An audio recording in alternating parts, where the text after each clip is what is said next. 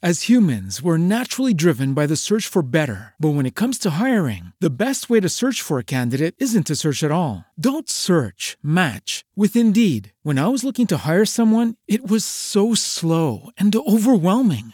I wish I had used Indeed. If you need to hire, you need Indeed. Indeed is your matching and hiring platform with over 350 million global monthly visitors, according to Indeed data, and a matching engine that helps you find quality candidates fast. Ditch the busy work. Use Indeed for scheduling, screening, and messaging so you can connect with candidates faster. And Indeed doesn't just help you hire faster. 93% of employers agree Indeed delivers the highest quality matches compared to other job sites, according to a recent Indeed survey. And listeners of this show will get a $75 sponsored job credit to get your jobs more visibility at Indeed.com slash podcast. That's Indeed.com slash podcast. Terms and conditions apply. Ripetiamo, l'uomo è atterrato sulla Luna. Juventus Ronaldo è fatta. Barack Obama venne eletto per la prima volta presidente degli Stati Uniti.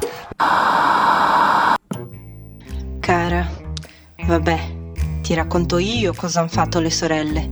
Ciao ragazze, io sono Teresa e questa è la miniserie di podcast di Cara sei maschilista. Se sei nuova qui, ti spiego perché sono qua a parlare da sola davanti al microfono. Io e Irene vogliamo regalarvi più contenuto possibile, ma siccome non riusciamo al momento a fare più puntate del nostro podcast principale, abbiamo avuto la bellissima e divertente idea di creare una serie di mini podcast sulla visibilità femminile e di alternarci. Quindi per la prossima puntata tocca la mia soccia. Ciao Irene, mi manchi. Prima di iniziare la puntata vi ricordo che potete trovarci su Instagram, Facebook e TikTok come Cara Sei Maschilista. Potete anche scriverci su caraseimaschilista.gmail.com Potete raccontarci un aneddoto, farci domande, critiche, complimenti, quello che volete. E potete ascoltarci su tutte le piattaforme di streaming possibili e immaginabili, incluse YouTube, perché per fare la differenza ragazze le donne devono occupare tutti i posti possibili.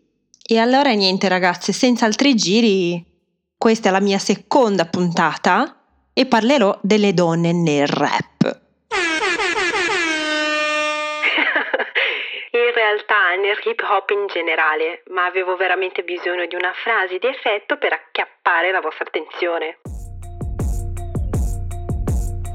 L'America, nonostante Ma anche a causa del suo razzismo strutturale e assolutamente oppressore, è sempre stata un'incubatrice di arte nera rivoluzionaria. La comunità ha sfornato perle come il jazz, il gospel, il hip hop, che ha come una delle sue basi il rap. Il rap in realtà non è nato in America, è nato nelle feste di strada in Giamaica, dopo la popolarizzazione di equipaggi di audio come amplificatori che permettevano a un toaster una specie di DJ praticamente. di animare feste facendo rime a base di reggae. Quindi è, è nato praticamente di incontri di ragazzi per strada. Però il rap ha veramente spopolato solo dopo il suo arrivo in America, dove è stato portato in valigia dagli immigrati giamaicani che scapparono dalla crisi socio-economica in Giamaica negli anni 70. Quindi nei ghetti di New York il rap ha preso una vena più politica, era la voce di un movimento di controcultura, di resistenza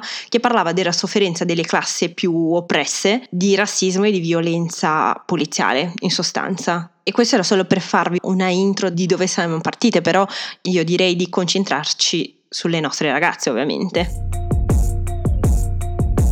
Possiamo tracciare il percorso delle donne nel rap tornando indietro fino agli anni 70 stessi, no? E stiamo parlando sempre di un contesto molto underground e quindi c'erano queste feste per strade oppure negli Stati Uniti hanno iniziato a fare delle feste nei club, ma comunque non avevano una presenza commerciale forte era una cosa completamente underground. La presenza delle donne erano sostanzialmente come B-girls della breakdance e con tempo queste B-girls hanno preso in mano il microfono e hanno iniziato a rappare, inclusive nelle battaglie di rap fra gruppi. Le dette crew. Non so se avete mai visto dei video di rap di allora in cui ci sono questi gruppi di ragazzi che fanno rima improvviso praticamente offese, diciamo così, e quelli che fanno delle rime più belle vincono la battaglia, no? È una cosa molto, molto figa da guardare. Le ragazze c'erano praticamente sin dall'inizio. Tra le ragazze, quella che si è distinta di più in queste battaglie è stata Roxanne Chantet.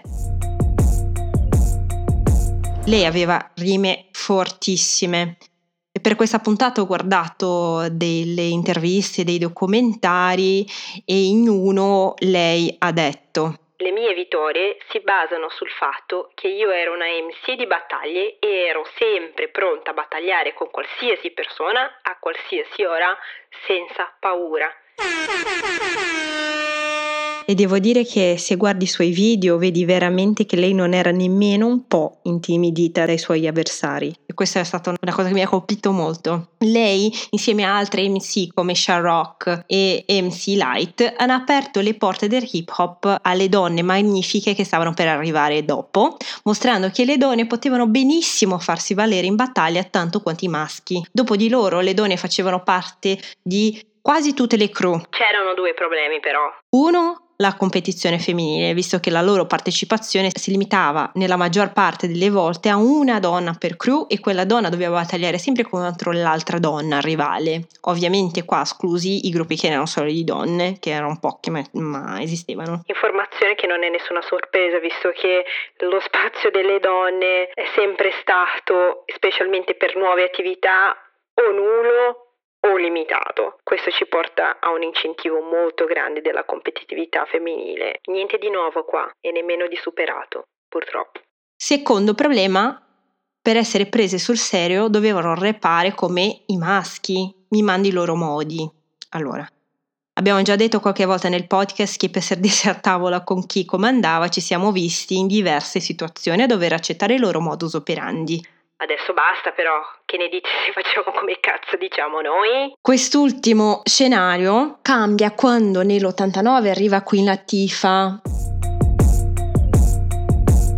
lei era una giovane fortissima che parlava di onore e di orgoglio nero. Lei ha rivoluzionato il scenario delle femmine nel rap, giustamente perché ha cambiato anche l'approach, no? Non, non era più una questione di battaglie di rime, però ha iniziato a scrivere le sue proprie rime, le, la sua musica al di fuori del circuito underground parlando di orgoglio nero, che è una cosa più che ammirevole. Dopo di lei c'è stata una esplosione di MC donne nel hip hop e nel rap, che è stata anche cosa buona, visto che il genere era diventato più popolare negli anni 90, diciamo così.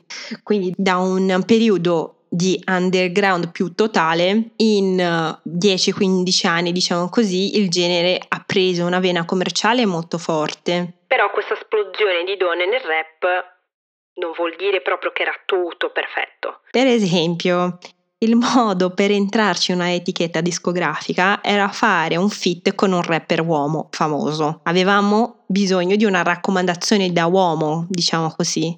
Solo con le loro canzoni era molto difficile farcela, quasi impossibile. Ma vero, no? Chi siamo noi senza l'approvazione maschile, ragazze? Dove cazzo dobbiamo andare? Poi in questa decada è nato anche il gangster rap, molto sessista, con testi pieni di espressioni maschiliste, sminuenti alle donne e per completare il pacchetto, come se già non ci bastasse, i loro videoclip erano pieni di accessori decorativi come macchinoni, soldi, gioielli e donne mezze nude. Poi cosa succede? In questo contesto ipersessualizzato del rap nascono delle controfigure femminili e se pensi che i testi di Cardi B e Nick Minaj sono super espliciti è perché non avete mai sentito Liu Kim. Lei è esplosa negli anni 90 e è stata la prima a prendere la prospettiva sessista del hip hop di allora, facendola diventare la sua arma per rompere mille tabù e parlare della propria sessualità. Ah, io non sono qua per problematizzare i testi di queste donne, ragazzi. Io sono qua per riconoscere la loro rilevanza in un gioco predominantemente maschile. Anche qui la competizione tra donne era forte. Liu Kim aveva come la sua rivale Foxy Brown. Le due hanno rivoluzionato il hip hop portando le donne a parlare di sesso come gli uomini facevano. E come dovrebbe essere, no? Ma come viviamo in un mondo patriarcale di merda, L'effetto finale, secondo me, non è stato tanto l'emancipazione sessuale che volevamo, ma la creazione di una commodity cioè un prodotto nuovo per l'industria musicale. Donne bellissime che ballavano mezze nude. Non solo come oggetto decorativo questa volta, in un clip maschile, ma ora col microfono in mano. Per parlare un po' di cose belle però e non spaventarvi via di questa puntata dicendo eh non ci va mai bene un cazzo, vi dico che dopo una valanga di MCs bikini, diciamo così, il mercato aveva bisogno di un respiro, di una boccata d'aria e gli è apparsa la più grande di tutte. E non è solo la mia opinione, ok? La regina Lauren Hill. In uno dei documentari che ho guardato per fare questa puntata, la giornalista Lia King ha detto: Se chiedi a qualsiasi MC donna ancora oggi qual è la loro più grande ispirazione, tutte diranno Lauren Hill.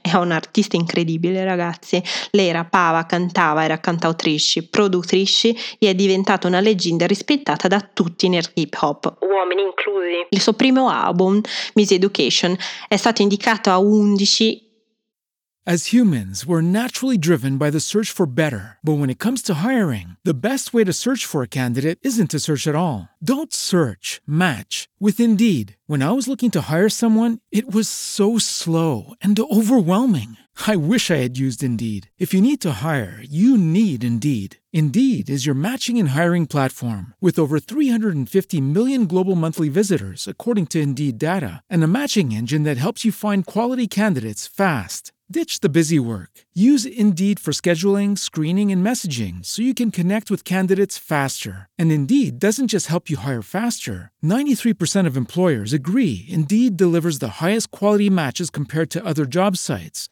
according to a recent Indeed survey. And listeners of this show will get a $75 sponsored job credit to get your jobs more visibility at Indeed.com slash podcast. That's Indeed.com slash podcast. Terms and conditions apply.